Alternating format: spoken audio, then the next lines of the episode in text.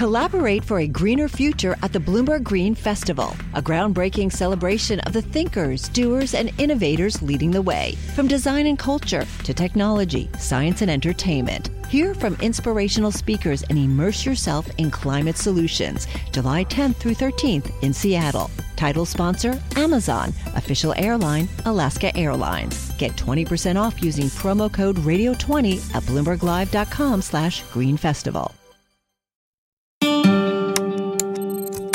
Bloomberg Audio Studios. Podcasts, radio, news. This is Masters in Business with Barry Ritholtz on Bloomberg Radio. This week on the podcast, I have a fascinating and extra special guest. David Snyderman has put together an incredible career in fixed income, alternative credit, and really just an amazing way of looking at risk and trade structure and how to figure out probabilistic potential outcomes rather than playing the usual forecasting and macro tourist game. He is global head of alt credit and fixed income and managing partner at Magnetar. They have an incredible track record. They've put together a string of huge, huge returns. Uh, they are not like any other fund that you'll hear me talk about. They're pretty unique and specific in the world.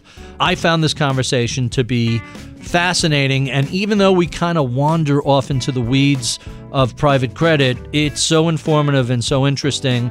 Um, I think you'll you'll really enjoy it. With no further ado, my discussion with Magnetar's David Snyderman.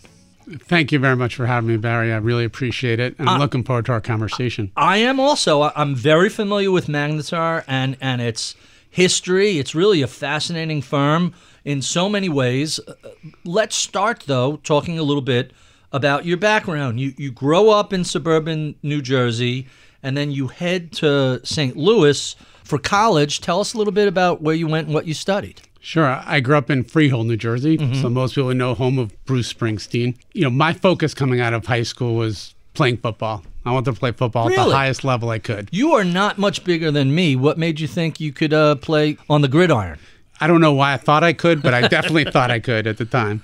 And so I wanted to play at the highest level possible. My parents were much more focused on an academic institution, and so WashU sort of met both criteria. Did you play ball in college? I did all four years. It was a lot of fun. What position did you play? I played strong safety, and yeah, Division three was the highest level I could play at, but but I loved it.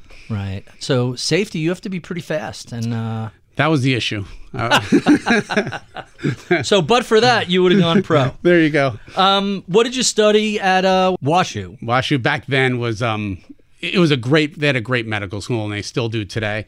And in my family, being a doctor was the highest level of achievement. Mm-hmm. So I had, a, I had an older sister starting medical school, and I had a relative that's actually the dean of Duke Medical School.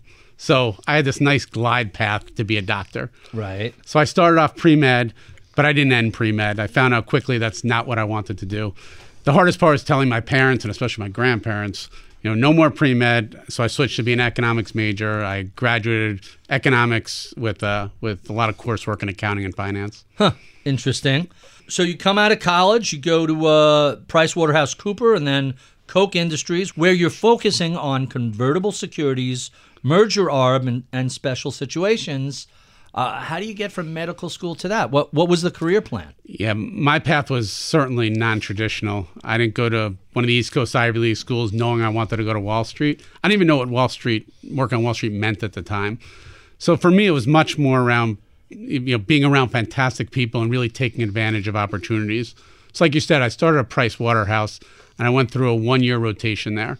So it started with audit. So I saw many companies, then tax, then financial services so it's a great training ground to understand how you know theoretics went went into the practical business. From there, I went to Koch Industries and I had a great experience at Koch. I was there five years. I worked in three different places for them. So I started in Houston, Texas, and I worked on their natural gas business. Then this opportunity came up in Switzerland. So it's a 13,000 person company, and there were going to be five people in Switzerland to manage about several hundred million dollars, more in cash optimization. So I had the opportunity to be a junior person there. I'd never left the U.S. before, uh-huh. so I was sat in the middle of Switzerland, and uh, sat there for two years and, and worked in that business, and then went to Wichita, Kansas. Wichita, Kansas was the home office, and there were sort of a dozen of us, very similarly situated, you know, all young and hungry, but they had great management at Koch. They really encouraged us to to start businesses. So I remember writing the merger arb business plan there, mm-hmm. right, and then implementing the business.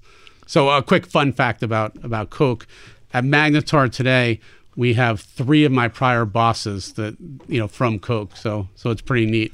But to answer your question, like I had a lot of broad experiences by the time I was in my mid twenties, but no real direction on what my career was going to be. Where in Switzerland was it? Geneva or somewhere it else? Was, it was Fribourg, so a town 20 minutes from Bern. It was a tax-free canton. Uh-huh. so I was in a town that spoke, you know, half French and half German, and, and I spoke English. So there you go.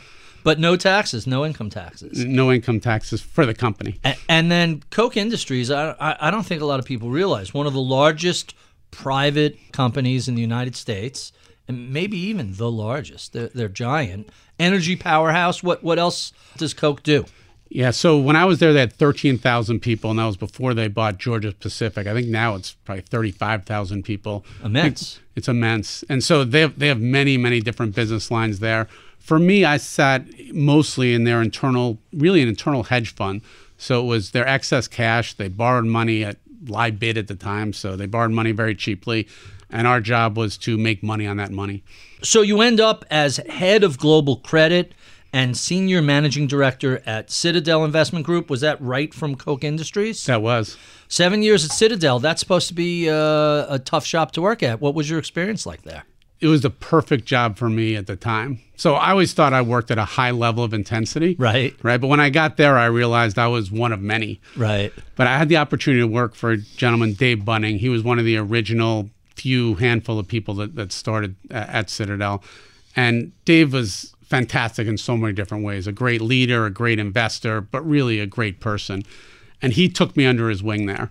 It was a lot of work, but a lot of formidable lessons came out of my time there right? So the first one that I think about is the investing business itself is an operating business. So we really have to understand what we're going to invest in, value everything in the universe, mm-hmm. rank order them, and then only can we put together portfolios. And the second, and this is very credit specific, was when you own a credit portfolio, you're short volatility. So what that simply means is if you have a dislocation, you're going to lose a lot of money. Uh-huh. And so to put together credit portfolios, we have to find hedges that offset that short volatility. So really learning the value of options right was was probably the biggest lesson coming out of Citadel. So I want to rephrase that for, for some of the less option and, and vol savvy members of the audience. When we buy fixed income, we just want it to be steady and pay a dividend and not swing up and down. And if it does swing up and down, the odds are it's not in your favor. That volatility you can look at as an insurance product. If if the volatility goes up, hey, we can make a bet that will offset the drawdown in the bonds. That that's exactly right. All right, and and you you uh, at Citadel you were running a convertible bond and credit trading desk. Is that that what you eventually ended up as head of global credit? That's correct. I started there on the convertible bond arbitrage desk, and then we started capital structure arbitrage, which meant we were you know buying or selling credit and and against that buying and selling equities. And finally we consolidated that together and, and i ran that business for for ken and citadel. And, and some of the folks ken being ken griffin when people say Citadel is a lot of work, you don't realize there's a whole nother gear you have to move into and it's next level. W- was that your experience? It was, and and for me, I actually loved that part of Citadel. It was 16 hour days, and it was six or seven days a week, but you really got to learn the financial markets there. Huh. Interesting. So, Magnetar launches in 2005 with some capital and you join you you weren't one of the original founders but you joined not long afterwards that's correct so uh, alec litowitz and ross laser founded the firm and you know i did join the day we launched our, our main fund now for me alec was a known quantity he ran equities at citadel mm-hmm. uh, with dave bunning my, my, uh, my prior boss there and then when i moved up into dave's spot alec moved out and, and they started and he spent i think two years on a non-compete and then started started Magnetar. Him and Ross Laser co-founded the firm, and they had a vision to co-found the firm and I bought into the vision uh, immediately. And Alec always did a great job of, of laying it out, right? And first was we're going to have a culture of collaboration. So back then, you, you probably remember in 2005, you know, there were a lot of what they called pod shops. So they'd give individual asset allocation right. to people and they'd go invest their money. This was going to be a multi strategy vehicle. So we'd have credit, we'd have equities, we'd have hedge fund strategies but with no silos. So we're going to work together and put best opportunities into the portfolio. So you have people from Koch Industries with you, you have people from Citadel. Did those prior employees have a piece of you guys? Did they seed you? Did they invest you? Or was it just a clean break and we're off on our own? It was a clean break and and Ross Laser came from the fund of funds world and he was the primary money raiser and business builder there. And so he did a fantastic job. I think we're the largest launch of 2005 with about $2.3 billion. How long did it take you to get up and running where you felt, oh, this is really uh, all the pieces are in place? Yeah, it's a good question and funny. Funny you asked that question because we talk about it often uh, around Magnetar. You know, I started and I, I hired three or four people that I started with, and Ross Laser, right? And again, he's a he's a my partner, my close friend, right, and a, and a great business builder. Two weeks into it, he came to me and said, "What's the first investment? Like, when are you going to start investing?" and I said to Ross, "Look, we we're going to build the systems and infrastructure to prepare to invest first. And I need a computer and an internet line and maybe a trader to, to help us out. That's exactly what, what Ross was saying. And he he very politely said to me, you know, you're here to invest, not to build software. And so he I think he stopped by my my desk for the next nine months every single day and asked the same question.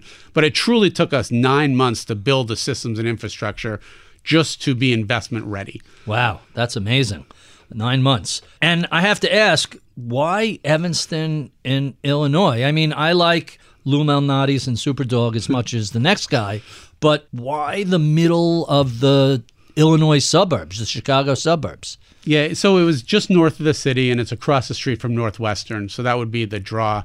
You know, the train lines end there so you can recruit people from from the city, but it, it was probably a little more selfish. Like we all lived on the North Shore of Chicago, mm-hmm. and so it was an easy commute for us to work.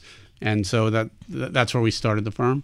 And that is really a lovely part of the world on the lake. It's such a manageable, easy city to operate within.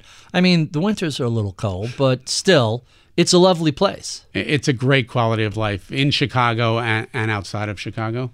So, only a few years later, we're right in the teeth of the great financial crisis. How did you guys navigate that? We were very fortunate and, and we performed quite well in our credit strategies, which, which certainly we can talk about. We had both long and short uh, credit products, and we had we had a long volatility position, meaning meaning we protected the balance sheet very well if there was a dislocation. And I think that went back to some, some of the prior lessons from, from prior firms. Like we really need to have portfolios that we protect the balance sheet and make sure that, that we're able to stand up in, in difficult environments. I have noticed that a lot of firms that describe themselves as hedge funds really aren't very hedged. You guys operated pretty fully hedged at most of the time, right? We really did, and and the systems and infrastructure we built were not only to measure risk, but to manage that risk. And so we'd find good investments both on the long and short side. So even if you have a position that that's long, you have an offsetting or matching position, or do you just hedge out that long position with a, a short bet? So there's a quality of earnings question embedded in, in I think what you said, and that's we're trying not to take macro level bets. Those for us are low quality bets. And so what we're trying to take is idiosyncratic bets, meaning we're focused on one factor and we're betting on that factor. Then we're going to hedge out all of the macro risks around the portfolio. Huh, really interesting. The countdown has begun. This May, a thousand global leaders will gather in Doha for the Qatar Economic Forum powered by Bloomberg, held in conjunction with our official partners, the Qatar Ministry of Commerce and Industry and Media City Qatar, and premier sponsor QNB. Join heads of state, influential ministers, and leading CEOs to make new connections and gain unique insights. Learn more at QatarEconomicForum.com. So we were talking about you guys launched a few years right before the financial crisis. I wanted to talk about a couple of trades from that era. Perhaps most famously, you guys put on a CDO bet, uh, uh, a collateralized debt obligation bet that was designed to do well if housing made some extreme moves. And it was non directional, it was hedged. Tell us a little bit about the Magnetar CDO bet from the financial crisis. I talked about setting up the infrastructure to prepare to invest, and we looked at every asset class. So we looked at, at corporates, we looked at mortgages, we looked at credit cards. And what we found in the mortgage market is something you don't read about in textbooks. Mm-hmm. We found that we could invest on the long side in what they call the equity piece or the most risky piece of, of a CDO. Right. And we could short the next level up, so the mezzanine piece and we could short two or three times the amount. But what was super interesting was we were getting paid to hold an option. That that never happens. Right. Options cost you money, and that's the old joke. Uh, option traders never die; they just expire worthless. That's exactly right. In this case, we were going to hold an option that we were going to get paid 15 to 20 percent a year to hold. Oh, really? That's real money. So, so you never see that, and you never read about that. But that's the way the market's set up. It was just too fragmented. You had people that were willing to buy pieces of of these structured products because of the ratings, and on things that weren't rated, no one was willing to buy. So we took the other side of that of that trade. So you bought the unrated portions and you shorted the rated portions. That's correct. Huh, that's very contrarian. That's very interesting. How did you identify that opportunity? That's such a talk about idiosyncratic niche trades. How did you figure that out?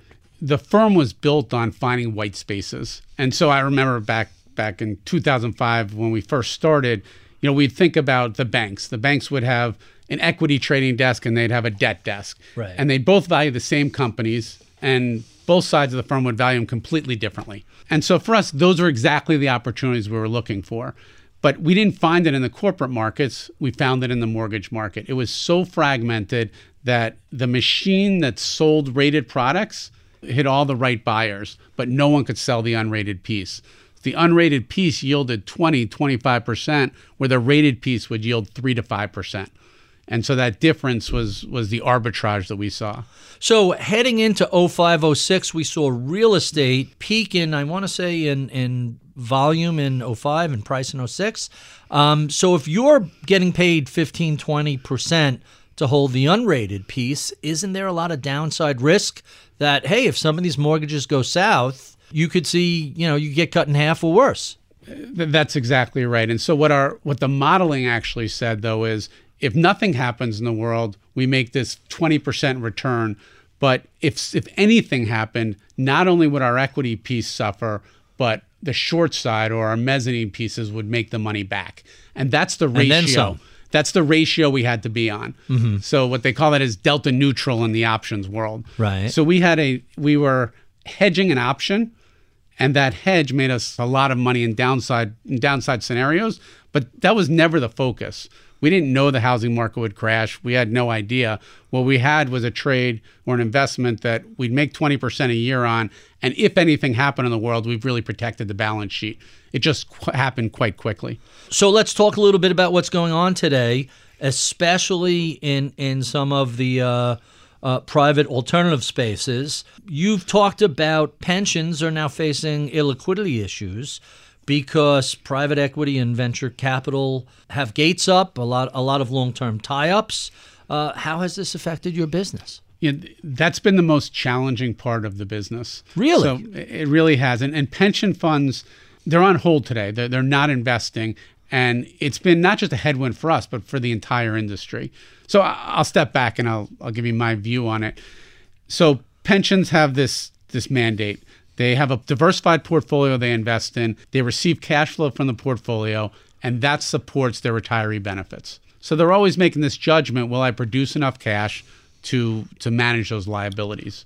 What happened over the last year and a half or so is rates went up and valuations went down. Mm-hmm. Now the handshake agreement with with the venture firms and the private equity firms was give them a dollar today and in 5 years they'll give you back 2 or 3 dollars, right. depending on how the, how the fund did. They've stopped giving back that capital today. Oh, really? And so the pension funds are faced with this illiquidity problem. And so they're borrowing money against their portfolios. They're selling positions in their portfolios. But what they're not doing is taking on new investments. Hmm. Now, there's a flip side to this. Whenever we, we have trouble raising capital, the investment opportunities are usually very good. Right. So our pipeline is extremely robust today. Huh, that that's really intriguing.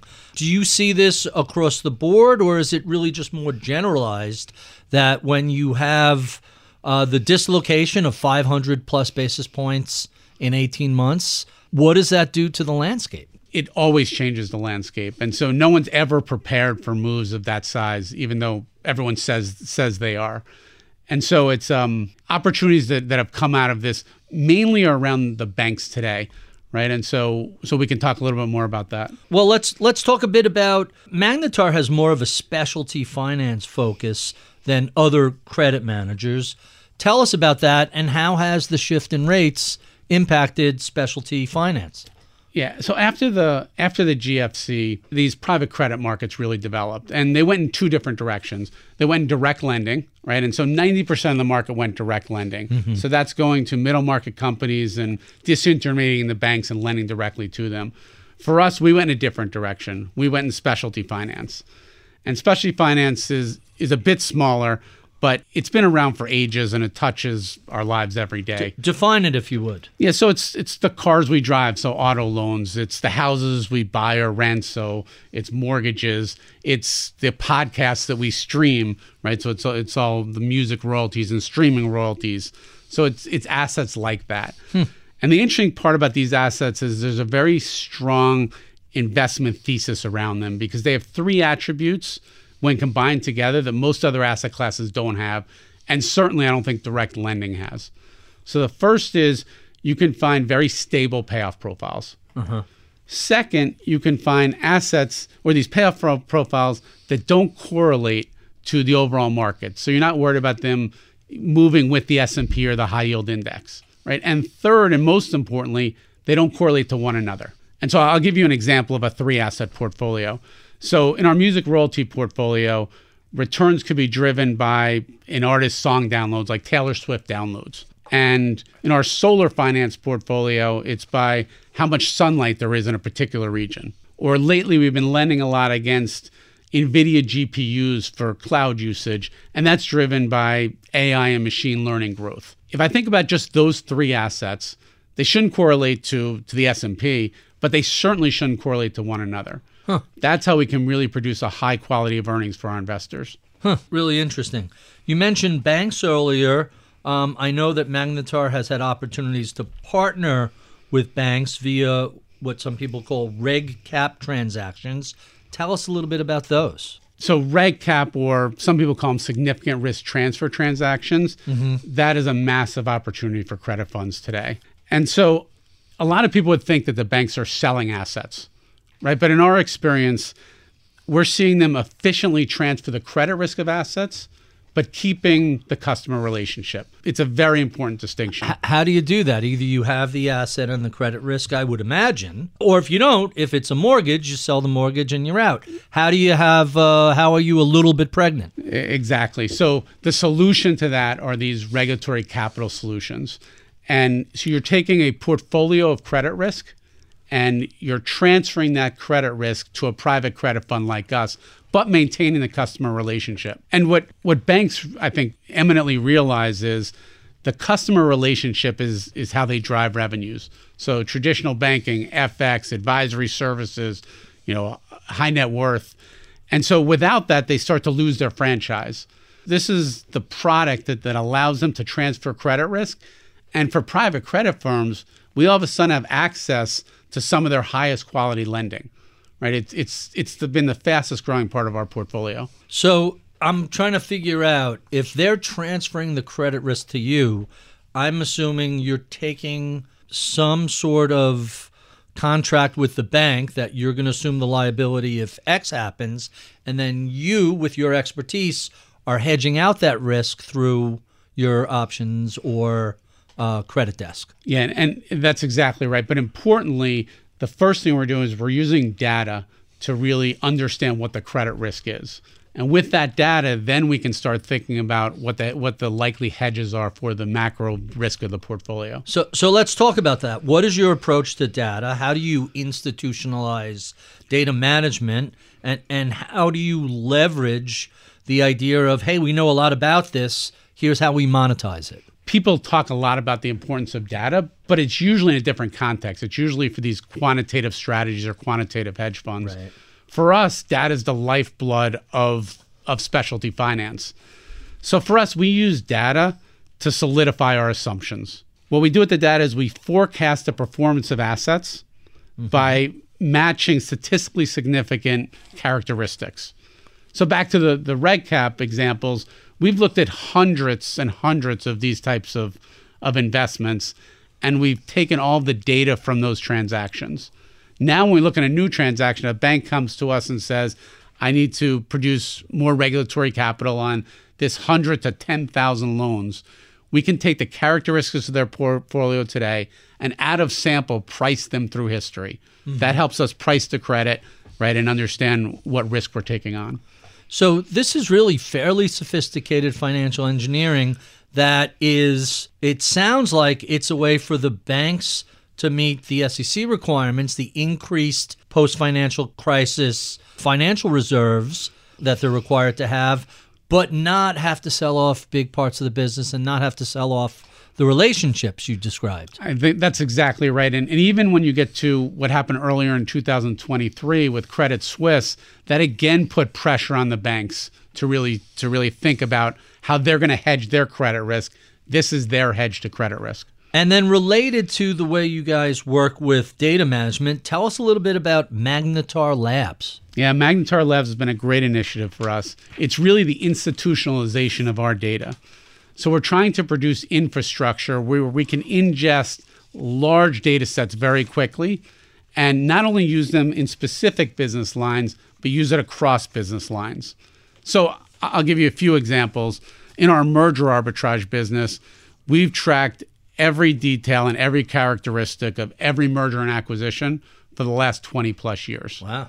And even our recent restaurant finance business, we have itemized bills of every customer. Right? This is really useful data. So here- here's an example from just a couple of months ago. We were looking at an auto loan transaction, and the servicer tried to overload information. So they gave us 80 million line items of information. On purpose uh, or I don't know if it's on purpose or not, but 80 million line items, 100 different files, you know, 40 gigabytes of memory.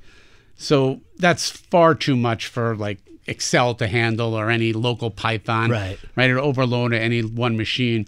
But our Magnetar Labs team was able to take that in in just minutes.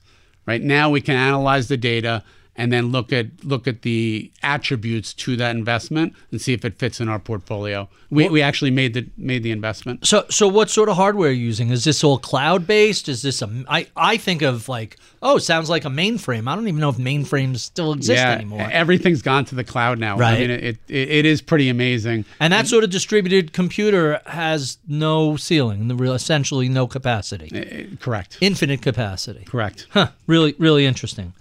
Collaborate for a greener future at the Bloomberg Green Festival, a groundbreaking celebration of the thinkers, doers, and innovators leading the way. From design and culture to technology, science, and entertainment. Hear from inspirational speakers and immerse yourself in climate solutions. July 10th through 13th in Seattle. Title sponsor Amazon. Official airline Alaska Airlines. Get 20% off using promo code Radio20 at BloombergLive.com slash Green Festival. So let's talk a little bit about the status quo. I, I read something where you said it was important to not maintain the status quo. Explain what that means. We're not efficient market theorists, but we certainly believe that in the medium to long term, the markets are efficient. Kind of mostly eventually Ev- efficient. eventually efficient, right? So we know that what works today may not work several years forward, mm-hmm. right? And so I'll give you the converts example, like you, like you mentioned. I've been in the convert market for 30 years now, and sometimes converts are very cheap.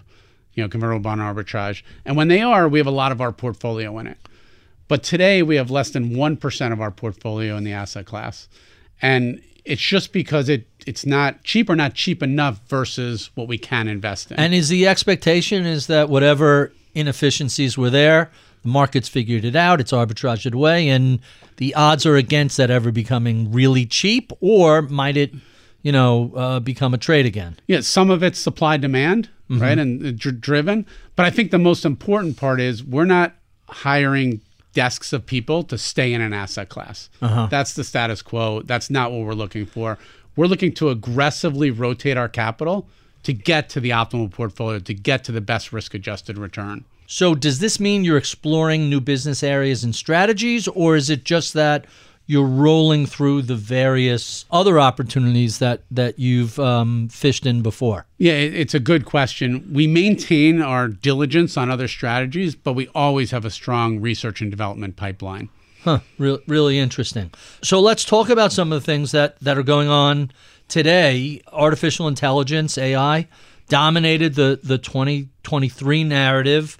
You made investments in CoreWeave, a specialized cloud provider. Tell us a little bit about what you're doing in that space. Is that related at all to what we talked about earlier with Magnetar Labs? Yeah, CoreWeave is, is such an exciting story for Magnetar. I can't say enough good things about it. Sometimes the stars just align. You have the right time, the right product, the right team.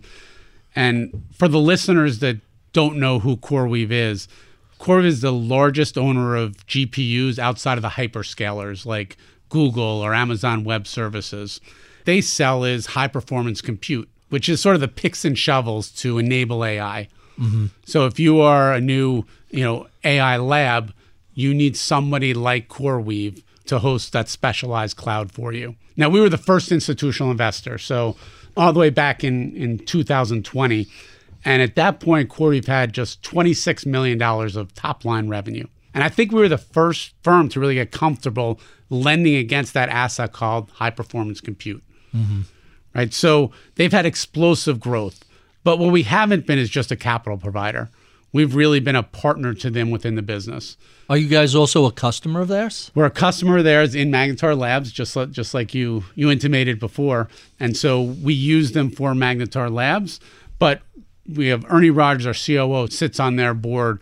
We have daily interaction between our management teams. This company is growing so quickly, right? They need all, all the help they can get around them, and what we try to help with is mostly balance sheet management. So, for a firm that specializes in, in credit, this almost sounds like a venture investment. there are parts of this that, that are venture-ish, but what's interesting is the underlying asset, this high performance compute, is something that we can really scale with. And so I think that's been the innovation in the marketplace. So you mentioned in 2023 on the venture side, we actually led a round for them, a $400 million Series B round, but we also led a $2.3 billion financing on their high performance compute assets. So, it's capital and credit, it's, equity and credit. It- It's equity and credit, and it's a true partnership between the firms. You know, towards the end of last year, you know, in December, the firm got valued at seven billion dollars. And Wow. to me, it's just a start. This company just the you're just going to see it continue to grow over time. Well, let me know about the C round when that comes. For sure. Um, what what do you guys, in all seriousness, what are you guys looking for? What sort of characteristics are you looking for when a company like this comes along? You mentioned idiosyncratic types of investment. This sounds very specific and not all that usual. It is. It's very specific, but we always start with the assets. So it's assets, it's data, and it's structure. Right. So first on the assets, we're usually focused on specialty finance because the assets drive the performance of the company. Uh-huh. Right. The next thing we need is data. We can't predict the future. So what we're trying to do is use historical data to predict how an asset reacts in different states of the economy. Mm-hmm. And finally, we use structure around that to protect the downside of the investment itself. Huh. Sound, sounds really intriguing. So, so as long as we're talking about 2023, we saw a lot of bank failures last year. We saw, you know, the response to a, a rapid increase in rates. You had a front row seat to what transpired. Share what that was like and, and what did you guys see in, in the space? Tell us about the opportunities that came up from those events. Those were stressful events for the entire community. You know, for Silicon Valley Bank in particular, I remember it was Friday night and the question of moral hazard appeared, uh, appeared immediately. Right. So it's California based, right? It was a lot of venture funds that had accounts there. And the questions started coming out A, is their cash safe? Will they be able to access it? If so, when? You know, will they be able to make payroll? A lot of these smaller companies were very right. worried about payroll. And in California specifically, will the board of directors be liable if they couldn't make payroll? And then they started rolling it out to what about all the similarly situated banks? So we all know that by Monday morning, the contagion risk was too high and, and the government did step in. But the opportunities really arose from that. And so the first opportunity, which is very similar to doing regulatory capital investments with large banks, is being a risk capital provider to the small and regional banks. And I think we're going to see more and more of this over time. It's credit firms partnering with banks where we have access to all the diligence around their customers and together we can jointly underwrite and make loans. You, you, mentioned moral hazard. Where was the moral hazard with Silicon Valley Bank? Was it the equity investors in the bank, or was it the customers with you know way over the FDIC limits? And if there isn't a quarter million or half a million dollar ceiling, did did the Federal Reserve essentially say, okay, FDIC insurance is now unlimited. Is that the moral hazard? We found that to be the moral hazard. Uh, who's the governor of how much risk a bank can take? So the federal government came out and they said you have a $250,000 limit, but people were putting in $100 million into the account right. because they got 25 basis points more of interest, right? So how do, how do you actually control that? Uh, that's the moral hazard we saw. Now, I think at the end of the day, it was just too big of a risk to the economy. The the contagion risk the conti- was hey, there's a moral hazard question to the depositors, but rather than stand on ceremony, let's stop this before it spreads. That's exactly right. Huh. That, that's really that's really kind of intriguing. What else has been the result of this rapid spike in interest rates? What do you see in the private credit world that hey, blame the Fed, but here, here's what's gone off the rails? Yeah, for credit investors, everyone thinks about fixed rate risk, right? But that's easily hedgeable, and that's a choice that that credit investors make. So for people like Magnetar, we swap everything back to floating rate. We don't have any edge on on a macro risk like that. But the second order effect is much much more difficult, and that's the business impact of rates changing. So when you when we think about businesses, we think about do profit margins change as rates go up or down? Do originations change? What about the refinancing of their debt?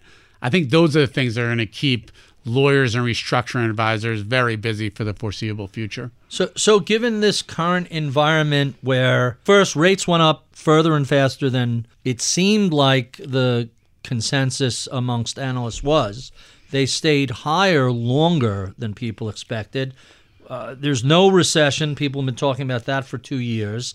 And the expected rate cuts, I guess, tied to that recession, haven't showed up yet. We were talking about March. Now we're talking about May, even June of 2024. How does this affect how you think about putting portfolios together, constructing portfolios? And I am very aware that you guys aren't macro tourists. You don't play that game. But given the volatility and the various probabilistic outcomes, how, how, does that impact your thinking? Yeah, it's a very good question, and, and for us, we think a lot about the affordability factor. Mm-hmm. So I'll give I'll give you two examples at both extremes. So we have a partial ownership in an auto loan business in Ireland. Mm-hmm. And so when rates are at zero, we're loaning to consumers at somewhere between five and a half and six percent, and we're gaining market share rapidly. All of a sudden, risk-free rate goes to 5%. That equivalent loan, we're going to have to charge consumers 11%. It's just it's simply unaffordable. Right. Different calculus for Different sure. calculus. And so we have a decision to make. We can stay at 11%, keep the same margin, but reduce our origination, or we can take our margin down and try to keep market share. Either way, the business is worth a lot less. Right. That has a lot of affordability factor effect to it. On the other end of the stream is our music royalties business. So in music royalties, you know, the simplification is you get some small part of worldwide streaming revenue, right? So take Spotify. Spotify raised rates recently and they had no customer churn. So some percentage of that rate went directly to the royalty holder. Mm-hmm. there was very little affordability factor. So we're veering away from things that the business impact on affordability is high, and we're investing in things where, where it's lower. Private credit seems to be getting a lot of attention these days. Why, why is that? If you would have asked me going into the global financial crisis, I know we keep going back 15 years now, I would have said the banks had it all, right? They controlled origination of all of the different asset classes, especially finance and lending. So whether it was credit cards or mortgages or loans to, to their customers. But after the, at the as the financial crisis happened, there was a spotlight flashed on their balance sheet. They just had too much risk. Mm-hmm. And so the regulators came in to reduce that risk. So the simple question is that private credit came in and stepped in the shoes of banks and really took market share. But this scale was much larger than anyone could have anticipated. But for me, what, what I think about a lot is the, the more profound effect is the talent transfer. The talent transfer from the banks that went to the credit providers, the private credit providers, that set the stage for, for this mass you know, growth in, in private credit. So let's talk about talent a little bit. One of the things I know your firm is proud of is more than half of your workforce has been with the firm for five years or longer. So, first, I'm assuming that's not typical in your space. And second, I have to ask uh, what contributed to that sort of retention? Yeah, I'm very proud. And I think we're very proud of that fact. And I think it is very atypical. But the credit really goes to so many people at, at Magnetar. You know, we're a global firm, but I think with a Midwestern ethos. Mm-hmm. So it's work hard, stay humble, be a good teammate, be a good person. And I think if we can consistently demonstrate those qualities, we'll attract people who value them and it's it's a virtuous circle. And what's incredible about the firm is when we get when we're focused, how much we can get done. So I'll give you a simple example.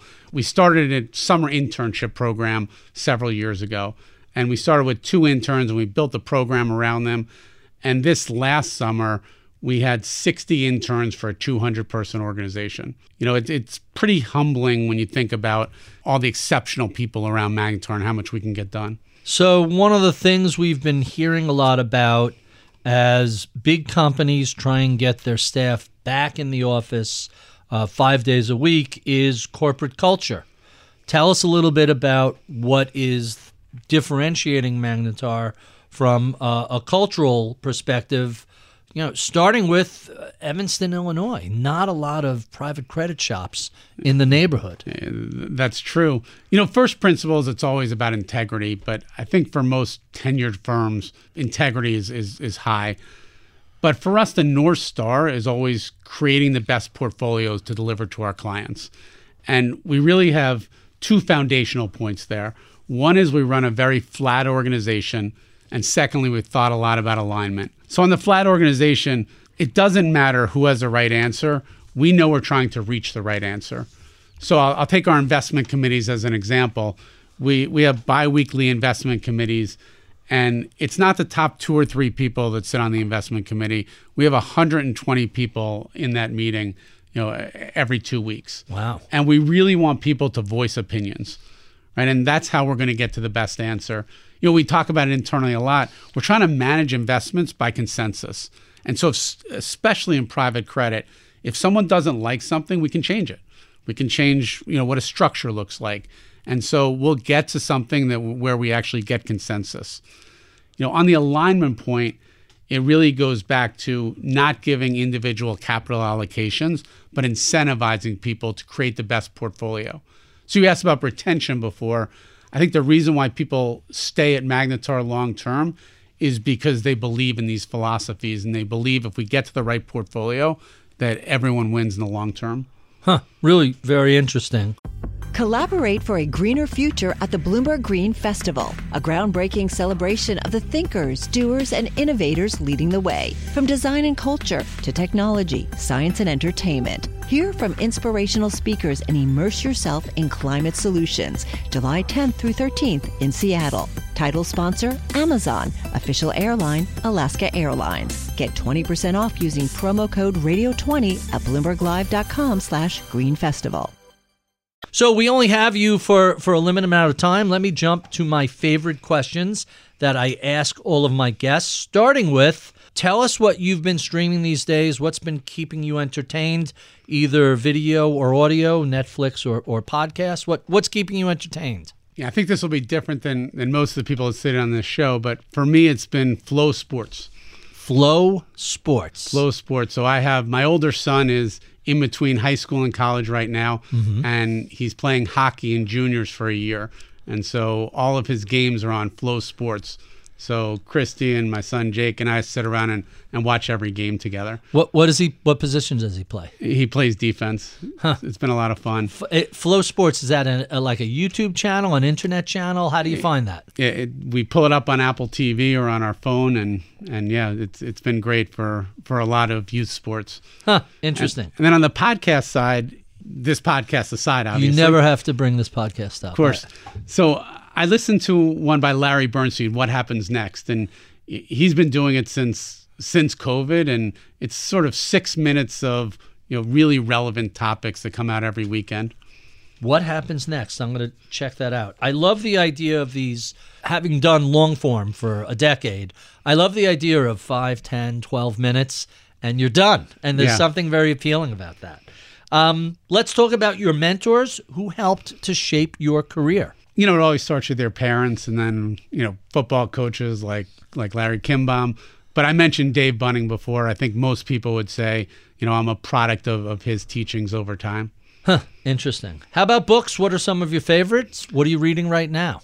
you know, I always like Michael Lewis books. We we had him at, at one of our our offsites uh, a few years ago. You remember remember this book as one of my favorites. You know, Memos from the Chairman by Alan Greenberg. Sure. That, that was a great book. Ace Greenberg, right? Greenberg. From uh, Bear Stearns. Correct. And what was so interesting about his book is, you know, he's running the firm, but he's really in the minutia of every detail. It, it was very interesting. In, including the uh, paper clips, recycling the paper Including clips. every expense. So let me interrupt you one sec and say I was at a lunch just with you know three three people at a table, and he came in and sat like a table or two over. And the whole meal, I mean, this was later in his life, the whole meal was a parade of people coming in to genuflect in front of him and just pay their respects. It was like the Pope was having lunch. I, I I- don't know how well you know of him, and Yeah. and the book certainly is is kind of you know you don't get a sense of how other people perceived him, but fascinating guy. I met him when he was at Bear Stearns, and I felt the same way. It was, he's a he was a special person. What other books are you reading? Anything else you want to mention? You so my, my my colleague and the head of our London office, Alan Shaffron, recommended the book "The Missing Billionaires," mm-hmm. and the reason I just started, but the reason it's interesting is it's it's very focused on asset allocation and mistakes in asset allocation and how much that can cost a portfolio over time. So it has a lot of parallels to the way we think about asset allocation at Magnetar. Huh. Really interesting. Our final two questions What sort of advice would you give a recent college grad interested in a career in either uh, private credit, alts, fixed income, uh, any of the areas you specialized in? it's uh, it's what we think about for the firm. I know what I what I tell my kids would be it's people and platform. You need to be around good, integrous people that are great mentors, and the platform needs to be growing over time. So each seat should be worth more than the person in it.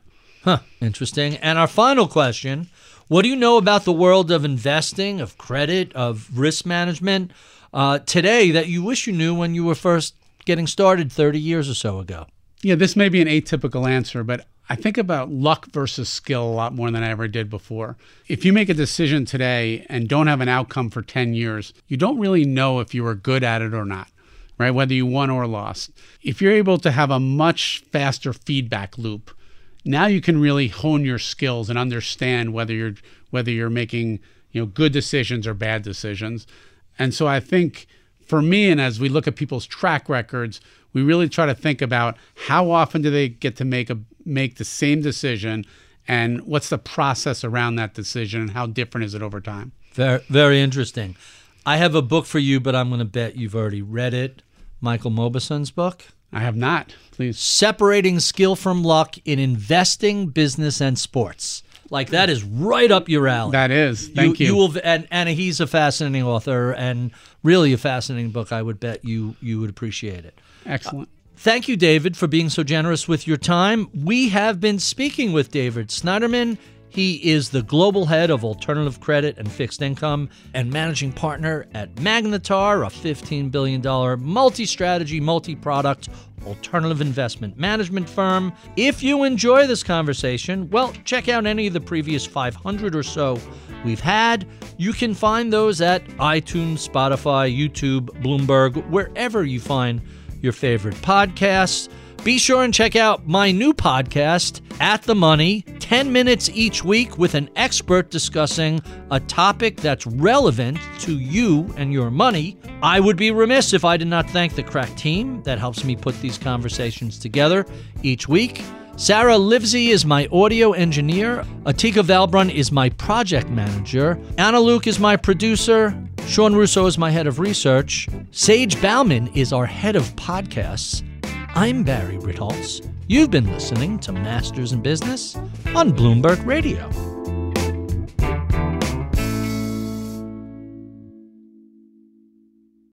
Collaborate for a greener future at the Bloomberg Green Festival, a groundbreaking celebration of the thinkers, doers, and innovators leading the way. From design and culture to technology, science, and entertainment. Hear from inspirational speakers and immerse yourself in climate solutions. July 10th through 13th in Seattle. Title sponsor Amazon, official airline Alaska Airlines. Get 20% off using promo code radio20 at bloomberglive.com/slash green festival.